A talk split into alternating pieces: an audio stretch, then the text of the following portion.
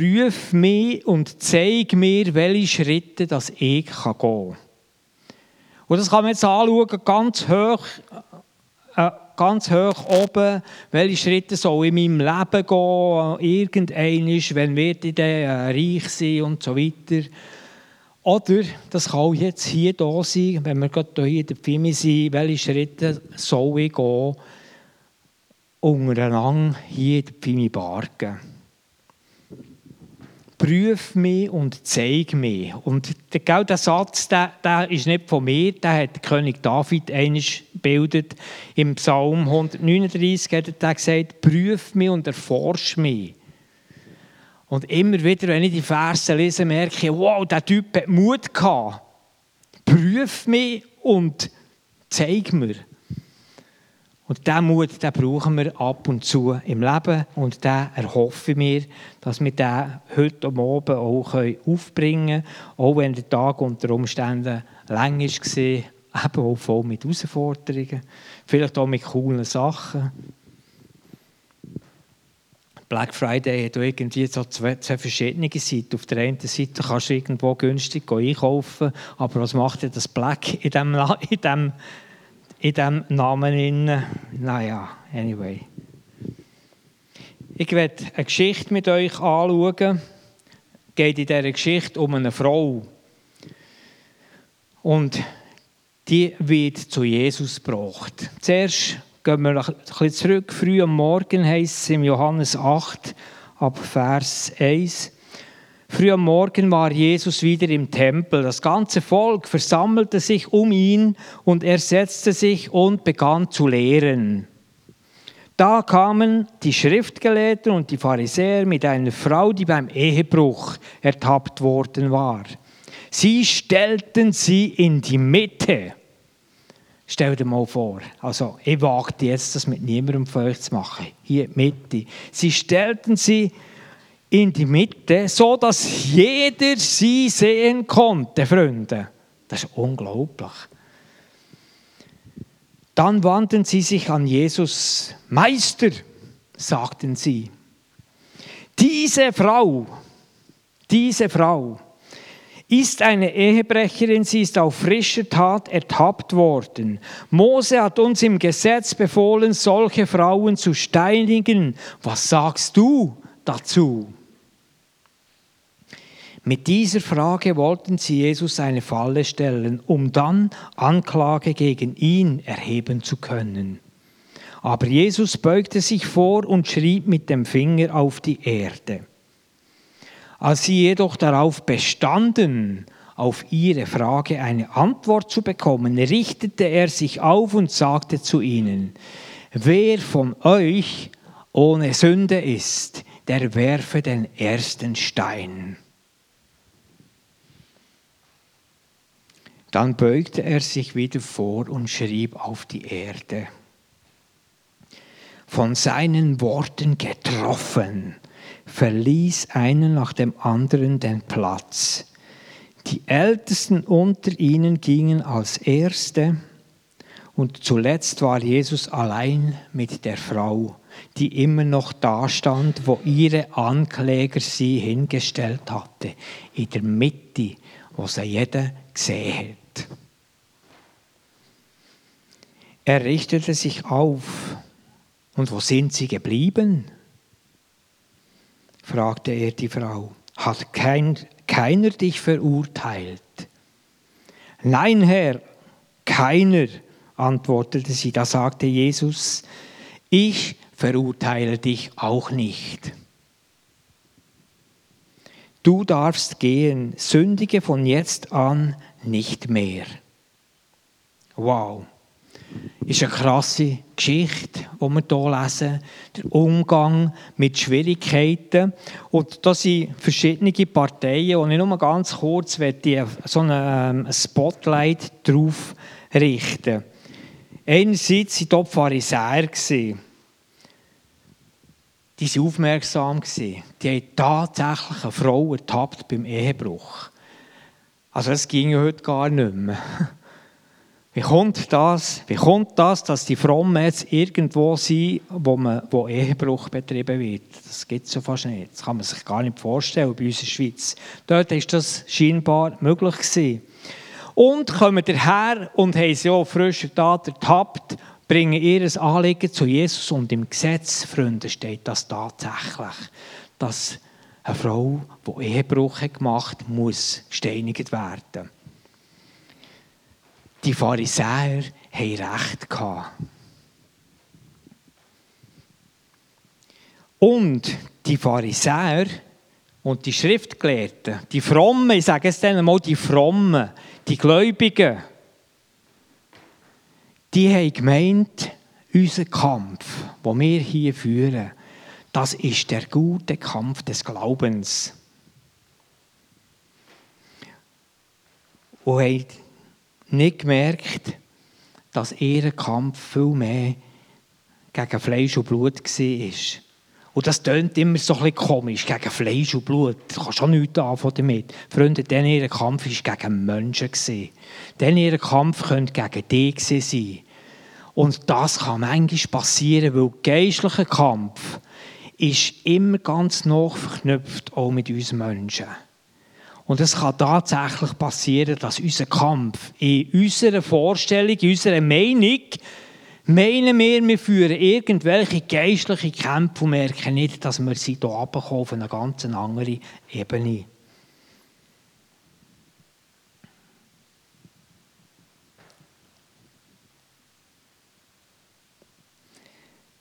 Die Ehebrecherin, die Frau ist mir ein riesiges Vorbild. Das klingt jetzt ein bisschen schwierig.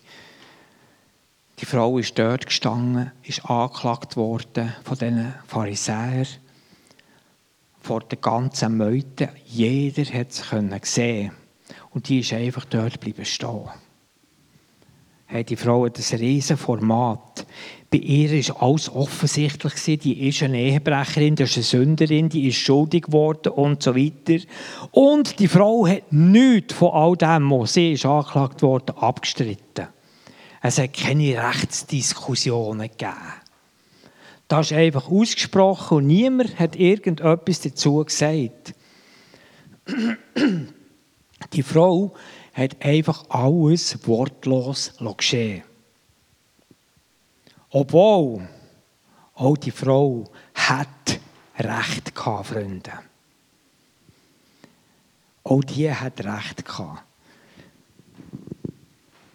Die Pharisäer haben Recht gehabt. Man hätte die müssen steinigen. Aber die Frau, der ihr Recht gesehen, dass der Anger, der mit ihr in der Pfanne war, auch dort dabei war. Und die Pharisäer, die sind definitiv schuldig gewesen, weil die haben nur die Frau mitgenommen, der Mann nicht. Und sagen mir nicht, der Mann sei weg gewesen, wenn sie die auf frischer Tat ertappt. Weil alleine passiert kein Ehebruch. Der wäre vorhanden gewesen und der müsste laut dem Gesetz, wo sie sich darauf beziehen, genauso bestraft werden. Und die Frau steht dort und sagt nichts. Sie hat nicht auf ihr Recht beharrt. hey, und dann sehen wir noch Jesus in diesem Ganzen. Innen. Wir sehen, da sind wie zwei Parteien, die Frau und die Pharisäer. Und die Pharisäer kommen mit dieser Frage, die sie Jesus stellen, bringen sie ihn auch ein bisschen ins Schwitzen. Oh, ich wäre ins Schwitzen gekommen. Wenn ich das Gesetz hätte kennt, ich gewusst hätte, was dort im 5. Mose 22 steht, wenn ich das hätte gecheckt, hätte ich gedacht, oh meine Güte. Ja, da muss ich ja sagen. Und was sagt Jesus? Jesus sagt Ja zu der Steinigung. Jesus umgeht das Gesetz nicht. Die Frau muss gesteinigt werden. Jesus hat die Forderung nicht ausgeschlagen, Freunde. Jesus sagt, okay, nehmt die Steine und der, der keine Sünde hat, der soll der Erste von diesen Kämpfen schiessen. Und das Krasse, ich weiß gar nicht, ob ich das heute noch wagen zu sagen. Bin nicht sicher, ob das heute niemand machen würde. Hey, die Ältesten haben angefangen und sind davon gelaufen. Haben es sein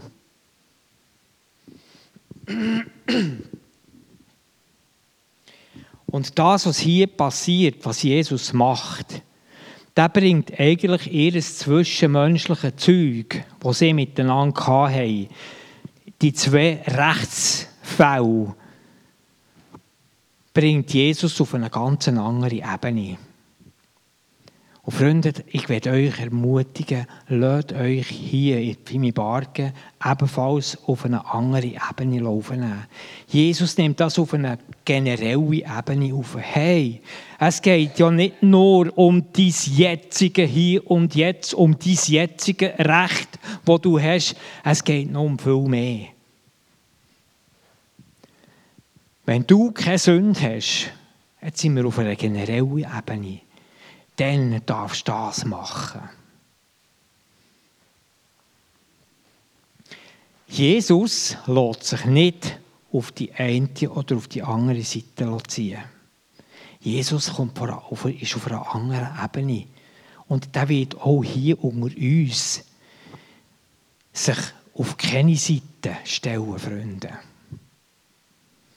Er wird für niemand von uns Partei ergreifen, dass wir in unserem Ding Recht bekommen. Vielleicht haben alle Recht in all diesen Streitereien. Und vielleicht auch niemand, ich weiß das nicht, ich kenne den halt nicht.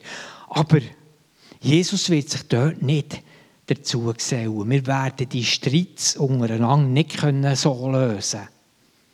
Sondern indem wir einen Schritt zurückgehen. Oder vielleicht, indem wir in der Mitte bleiben stehen.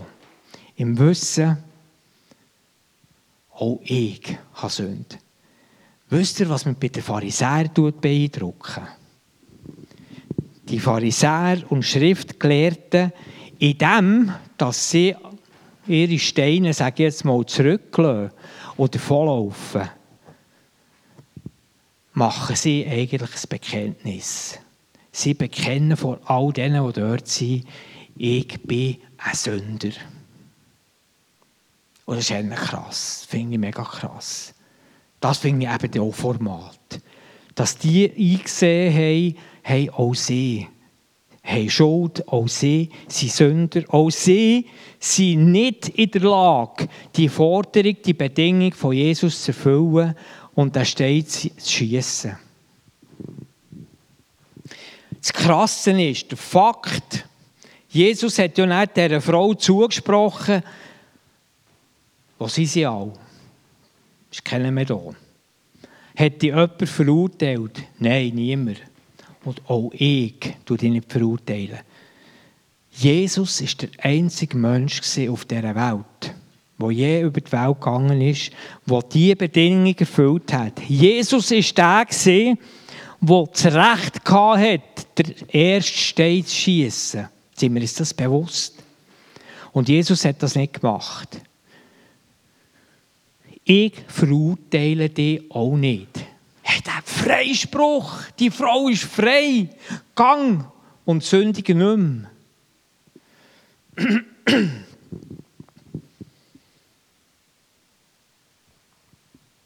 Was für ein Format dem Mann, der dich begegnet. Auf diesen Mann habe ich meine, meine Hoffnung gesetzt in allem. Dieser Mann gibt mir Hoffnung auch hier auf dieser, auf dieser Welt. Nicht nur weit oben, sondern auch zwischenmenschlich, wie wir miteinander umgehen können. Dieser Mann ist meine Rettung. Und ich weiss, eine gute Nachricht an jedes von uns. Deine Rettung ist es auch und auch die Rettung der ganzen Gemeinde.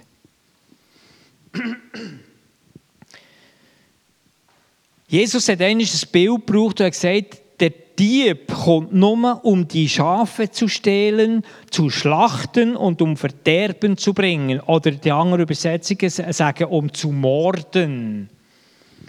Ich aber bin gekommen, um ihnen Leben zu bringen, und zwar Leben in Hülle und Fülle, Freund. Freunde. Hey, Jesus, der hat das Programm gehabt. Stell dir mal vor, ein einziger Vers ist das. Und Jesus bringt dort hier die ganze Charakteristik vom Find, vom Teufel, den er erwähnt, was dem sein Programm ist. Zerstören, Misstrauen senden äh, oder äh, streuen, kaputt machen, stellen, lügen, all das bringt Jesus in diesem Vers. Und dem, dem Find stellt er sich gegenüber. Er selber ist genau das Gegenteil. Genau das Gegenteil bekommen, dass das Leben hat. Und nicht müsst Angst haben um das Leben. Das ist Jesus. Und die Frage an uns, wenn man das so hört, die Geschichte hört oder den Zuspruch von Jesus hört, von wem bin ich prägt? Weißt die richtige Antwort unter den Christen, die ist den meisten bekannt. Das weiß ich. Und gleich wage ich es mal die Frage zu stellen, könnte es sein, dass irgendjemand von uns auch schon mal in die Falle tappt und ein Werkzeug geworden ist von dem? ist es vielleicht auch schon mal passiert, dass wir plötzlich mit dem, was wir gemacht haben, sie wie ein Werkzeug von Zerstörung waren. Dass wir plötzlich gelogen haben. Dass wir plötzlich haben Misstrauen gesagt Und auch, wenn ich das so frage, ich weiss, das gehört niemand gern. Und ich sage das auch nicht gern. Und gleich weiss ich, dass das passiert, sogar in der christlichen Gemeinde. Freunde, wir haben einen Find. Und der definitiv setzt er alles daran, dass Gemeinden kaputt gehen. Dass Menschen aus Gemeinden nicht mehr miteinander umgehen können. Ich meine nicht mehr. Ich habe die Schnurren voll, excuse, wenn ich Berndeutsch rede. Das sind Ausdrücke, die ich höre. Und dort gibt es einen Ausweg. Denn unser Kampf, sagt uns die Bibel, richtet sich nicht gegen Wesen von Fleisch und Blut. Das wissen wir ja. Sondern gegen die Mächte und Gewalten der Finsternis, die über die Erde herrschen, gegen das Heer der Geister in der unsichtbaren Welt, die hinter allem Bösen stehen.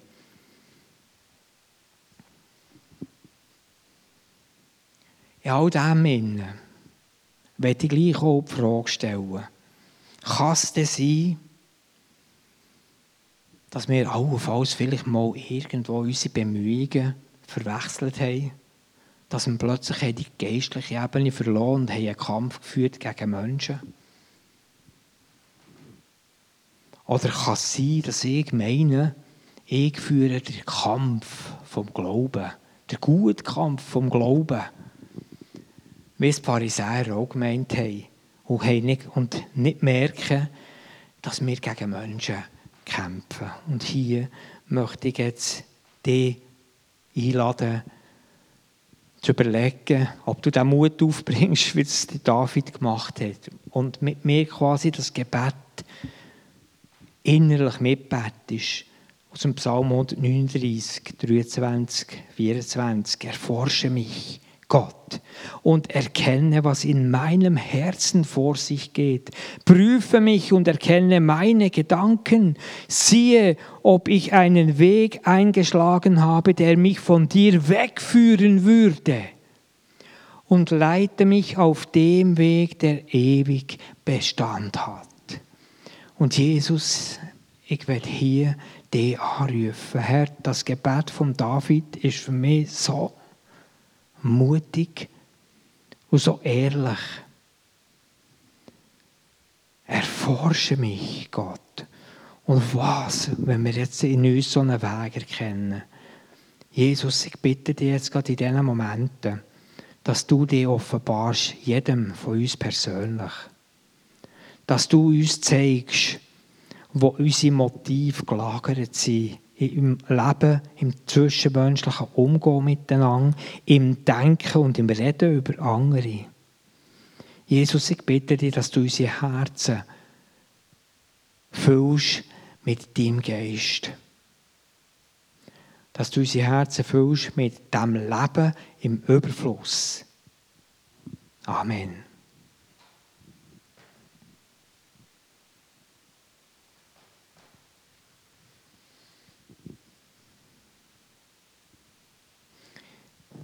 Ich möchte hier das Bild noch einmal aufnehmen von dieser Steinigung, wenn dort Leute kommen und einen Stein dabei haben. Möchte ich wieder mit einer so einer Symbolik, die einfach jetzt gleichwohl auch bringen.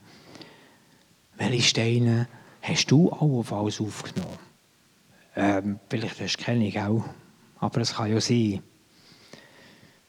Wie würden deine Steine heissen? Wo bist du dran, auf dein Recht zu pochen? Ich habe mir nichts zu Schulden bekommen. Ich habe Recht. Wen habe ich oder du verletzt mit meinem Verhalten? Oder wenn du, ich frage mal von der anderen Seite, wenn du an dein Leben denkst und wenn du weißt, Jesus ist bei dir zu jeder Zeit. Was würde er in dir innen entdecken, wenn du das Gebet würdest beten? Was würde er für ein Motiv sehen in dir innen? Was würde er für einen Weg sehen, wo du gehst? Was würde er entdecken? Und auch vielleicht gibt es so Leute unter uns, die haben auf ihr Recht gepocht, weil sie Recht haben. Das kann sein. Durchaus möglich.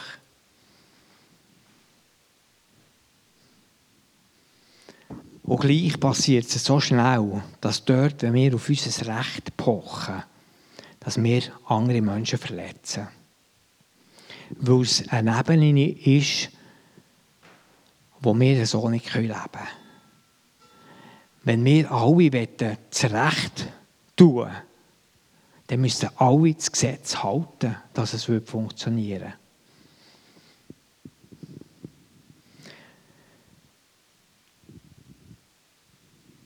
Oder vielleicht bist du da und wenn du so zurücklehnst und überlegst, wie hast du über Leute geredet, aus deinem Umfeld, aus deinen Freunden, aus deinen Freunden oder aus der Gemeinde, wie redet ihr am Tisch über die Leute? Vielleicht hast du irgendwann in der Abwesenheit von diesen Leuten, die darüber redest, hast du so geredet, dass sie nicht gut wegkommen. Und auch mit, wir denken eigentlich gar nicht weiter. Ich muss mich noch besinnen, als ich bin ziemlich frisch gläubig war, unser Prediger, das war Gerhard Zaug, dann zumal ein Mann mit einem riesengroßen Herz aus voller Liebe. Auf jeden Fall, wir jungen Trübel haben dann das Gefühl gehabt, ha, zum Glück hat Gott mich gerufen, ich weiss genau, wie man Gemeinde baut. Und so haben wir hier geredet und gemacht, haben mir die Bibel einmal gezeigt, als ich den Römerbrief gelesen habe. Hey, das, was ich hier mache, dem sagt man Verleumdung, Verleum, Verleumdung, oder das ist ein bisschen komisch. Keine Ahnung, was das soll bedeuten, das mal nachgeschlagen. Und Verleumdung ist eigentlich nichts anderes, weder eben schlecht reden über Leute, die nicht da sind, sie irgendwie doof darstellen, das längt schon. Und in der Bibel, im Neuen Testament, Freunde, niemand soll jetzt meinen, dass ich Alte Testament auf bin. Im Neuen Testamentlichen Befund heisst es, Römer 1,30, dass Verleumder des Todes schuldig sind. Die ist das bewusst. Hey, und ich merke, my goodness, das ist ja das gleiche Ding wie ein Killer. Wir machen so Menschen kaputt und die Bibel will uns bestrafen. Ich sofort denke, wow, das kannst du nicht machen, das geht nicht. Ich konnte fast nicht mehr leben mit dem. Und ich weiss noch, ich bin dann beim, beim Gerhard vortrabend, gesehen, ich muss ihm etwas bekennen. Ich würde es vielleicht heute ein bisschen anders machen, aber dann habe ich es so gemacht, bin ihm vorbeigegangen und gesagt, Gerhard, ähm, ich glaube, ich bin schuldig geworden an dir. Ja, komm jetzt! oh, sicher. Er ist immer so irgendwie zufrieden übergekommen. Und ich sage, mal, mal, wir, wir haben, wie wir über dich geredet haben, das ist unter jeder Kanone. Gewesen. Und ich habe herausgefunden, dass man dem Verleumdung sagt, wenn ich schlecht über dich rede. Und ich habe definitiv das Gefühl gehabt, wir könnten es besser als du. Heute bin ich selber in der Gemeinde angestellt und weiss, mein Gott, das sind mit dann für hochmütige Esel Und das Verrückte ist, Jesus, äh, der Gerhard hat ja alle Recht gehabt, äh, mich irgendwie, was weiß ich, zu strafen. Und der Gerhard sagt, ja du, wir sind doch alle so etwas von dankbar, dass Jesus uns vergeben hat. Und auch ich vergebe dir. Hey, und wir haben tatsächlich einander in die Augen schauen, nach dem. Und wir haben miteinander umgehen und weitergehen. Das ist sogar so weit gegangen, dass irgendeines Tages der Moment kam, ist, oder gleich Gerhard, wo ich dem Vortrag bin, mich hat berufen, in Gemeindearbeit hineinzukommen. Da sind Wunder passiert. Das ist etwas mega Schönes. Und schau, die Bibel sagt, wenn wir sagen, wir haben keine Sünde, so betrügen wir uns selbst. Ja, sogar die Pharisäer erkennt. Und die Wahrheit ist nicht in uns. Wenn wir aber unsere Sünden bekennen, ist er treu und gerecht, dass er uns die Sünden vergibt und, das ist nicht einmal aus, reinigt uns von aller Ungerechtigkeit. Wenn wir sagen, wir haben nicht gesündigt, so machen wir ihn zum Lügner und sein Wort ist nicht in uns. Abartig klare Worte. Und ich werde dich einladen. Ich, ich kenne die meisten zum Glück nicht so. Darum wage ich es, so etwas mit euch anzuschauen. Und auch weil ich weiß, dass Jesus für das Problem, das wir Menschen haben, auf die Welt gekommen ist. Haben wir gewusst, dass wir miteinander zanken, dass wir miteinander verletzen, dass wir jetzt nicht umgehen können miteinander. Das ist, weil wir alle zusammen unter etwas leiden. Die Bibel sagt dem etwas Zünd. Sünde ist es, was uns Menschen krank macht, was uns Menschen immer wieder lahmlegt, was uns immer wieder zu Werkzeug vom Find macht. Das passiert immer wieder. Und wir haben mit Jesus den, der uns von dieser Sünde losgelöst hat. Er hat das Problem von der Sünde ein für alle Mal gelöst. Und dem Jesus wird ich begegnen und ich lade dich ein, dass du dem auch kannst begegnen Und ich werde dich einladen, die Lobpreisband wird jetzt dafür kommen und wird mit uns äh, noch Zeit haben vor Anbetung. Und ich werde dich einladen, wenn du jetzt da bist und dir all die Situationen in der Gemeinde, in, in deinen Beziehungen überlegst, könnte es so sein, dass dir auch irgendjemand etwas in den Sinn kommt, wo du sagst, ja, das war auch nicht ganz sauber. Gewesen. Und dann möchte ich dich einladen, das doch auch irgendwie in Ordnung zu bringen, indem dass du sagst, mal, mein Stein, den will ich loslassen. Den will ich nicht behalten. Den gebe ich her. Und zwar werde ich dich einladen, nicht zu schiessen. Der hier Plattenbogen, bitte schiessen keine Steine. Aber bringen wir doch die hier vor das Kreuz, weil genau an so einem Kreuz ist Jesus gestorben. An so einem Kreuz hat Jesus das vollendet, was er als Einziger hat dürfen vollstrecken Jesus hat dieser Frau dort hier zugesagt, auch ich tue dich nicht verurteilen.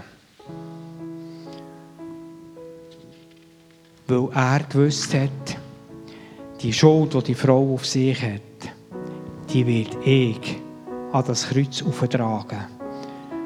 Das, was die Frau gemacht hat, das übernehme ich. Preis, den sie müsste zahlen das übernehme ich. Und Jesus ist am Kreuz gehangen, weil er dieser Frau hat zugesprochen ich lasse dich frei, du kannst weitergehen sündige hinfort nicht mehr. Es ist kein billiger Zuspruch von Jesus. Ihn hat das Leben gekostet am Kreuz. Und darum werde ich dich einladen. Was ist es denn, wenn wir können bekennen wow, ich habe einen Stein und vielleicht habe ich den Keib sogar auch schon mal geschossen. Und es hat Zerstörung verursacht. Kann ja sein. Und manchmal ist so ein Schritt so etwas so befreiend. Noch zum Schluss. Die wissen vielleicht, oder vielleicht wissen es auch nicht, in meinen jungen Jahren bin ich Velorennfahrer und Velorennsport war für mich immer eine Faszination. Und wir wissen, die meisten, die sich auch ein mit dem auseinandersetzen, wissen, oh, die mit den Toppings da und alles Zeug und Geschichten, all die Stories. Und auch viele von diesen grossen sie ja, äh, haben ja bekannt, dass sie auch doppelt haben und so. Und einer von den wenigen, der bis vor kurzem immer noch daran festgehalten hat, ich habe nichts genommen. Der einzige Deutsche, der je einmal die Tour de France gewonnen hat, war Jan Ulrich. Und der ist jetzt am Mittwoch, vorgestern, hat der, ähm, ein Interview gegeben und das hat mich fasziniert, was der rausgelassen hat. Ich werde nur ganz kurz ein Ding erwähnen. Der Jan Ulrich sagt, ja, ich habe gedoppt. Er hat es zugegeben. Und er sagt der, also der Ulrich ist schon ein Typ, der hat, der hat rechte Löcher durchgemacht in seinem Leben. Und sagt, wenn ich meine Geschichte erzählt hätte, hätte ich viele schöne Jahre gewinnen können. Es tut total gut, es auszusprechen. Jetzt ist das nicht einmal eine fromme Veranstaltung. Aber das kann so etwas von befreiend sein, wenn ich erkenne, wow, ich bin schuldig geworden, ich werde das vor das Kreuz bringen. Das wäre übrigens das, was ich heute anders würde machen. Statt, statt dem armen Gerhard zu sagen, was ich alles für ihn, über ihn ausgesprochen habe und ihn mit dem Seich noch belasten direkt zum Kreuz und meine Steine hergelegt. Und das kann so befreiend sein, weil Jesus, Freunde, das Kreuz, das ist so ein cooles Bild. Jesus hängt nicht mehr dran. Jesus lebt und er vergibt noch heute. Darf ich dich einladen, die Zeit vom Lobpreis jetzt einfach auch zu nutzen? Du kannst ruhig sein, du kannst eine Sonne steht hier nehmen und ihn drüber tragen. Du kannst für dich so ein Zeichen setzen. Und wenn es dir denkt, vielleicht ist in dir etwas, das du teilen mit jemandem, du kannst auf mich zukommen, ich bete gerne für dich. Oder du kannst es auch uns mitteilen, keine Ahnung, wo es dir hier steht. Ich will einfach das offen lassen. So ein Bekenntnis kann ganz, ganz Wertvolles freisetzen. Aber wir müssen nichts bekennen, wenn nichts zu bekennen ist. Zeit so gut.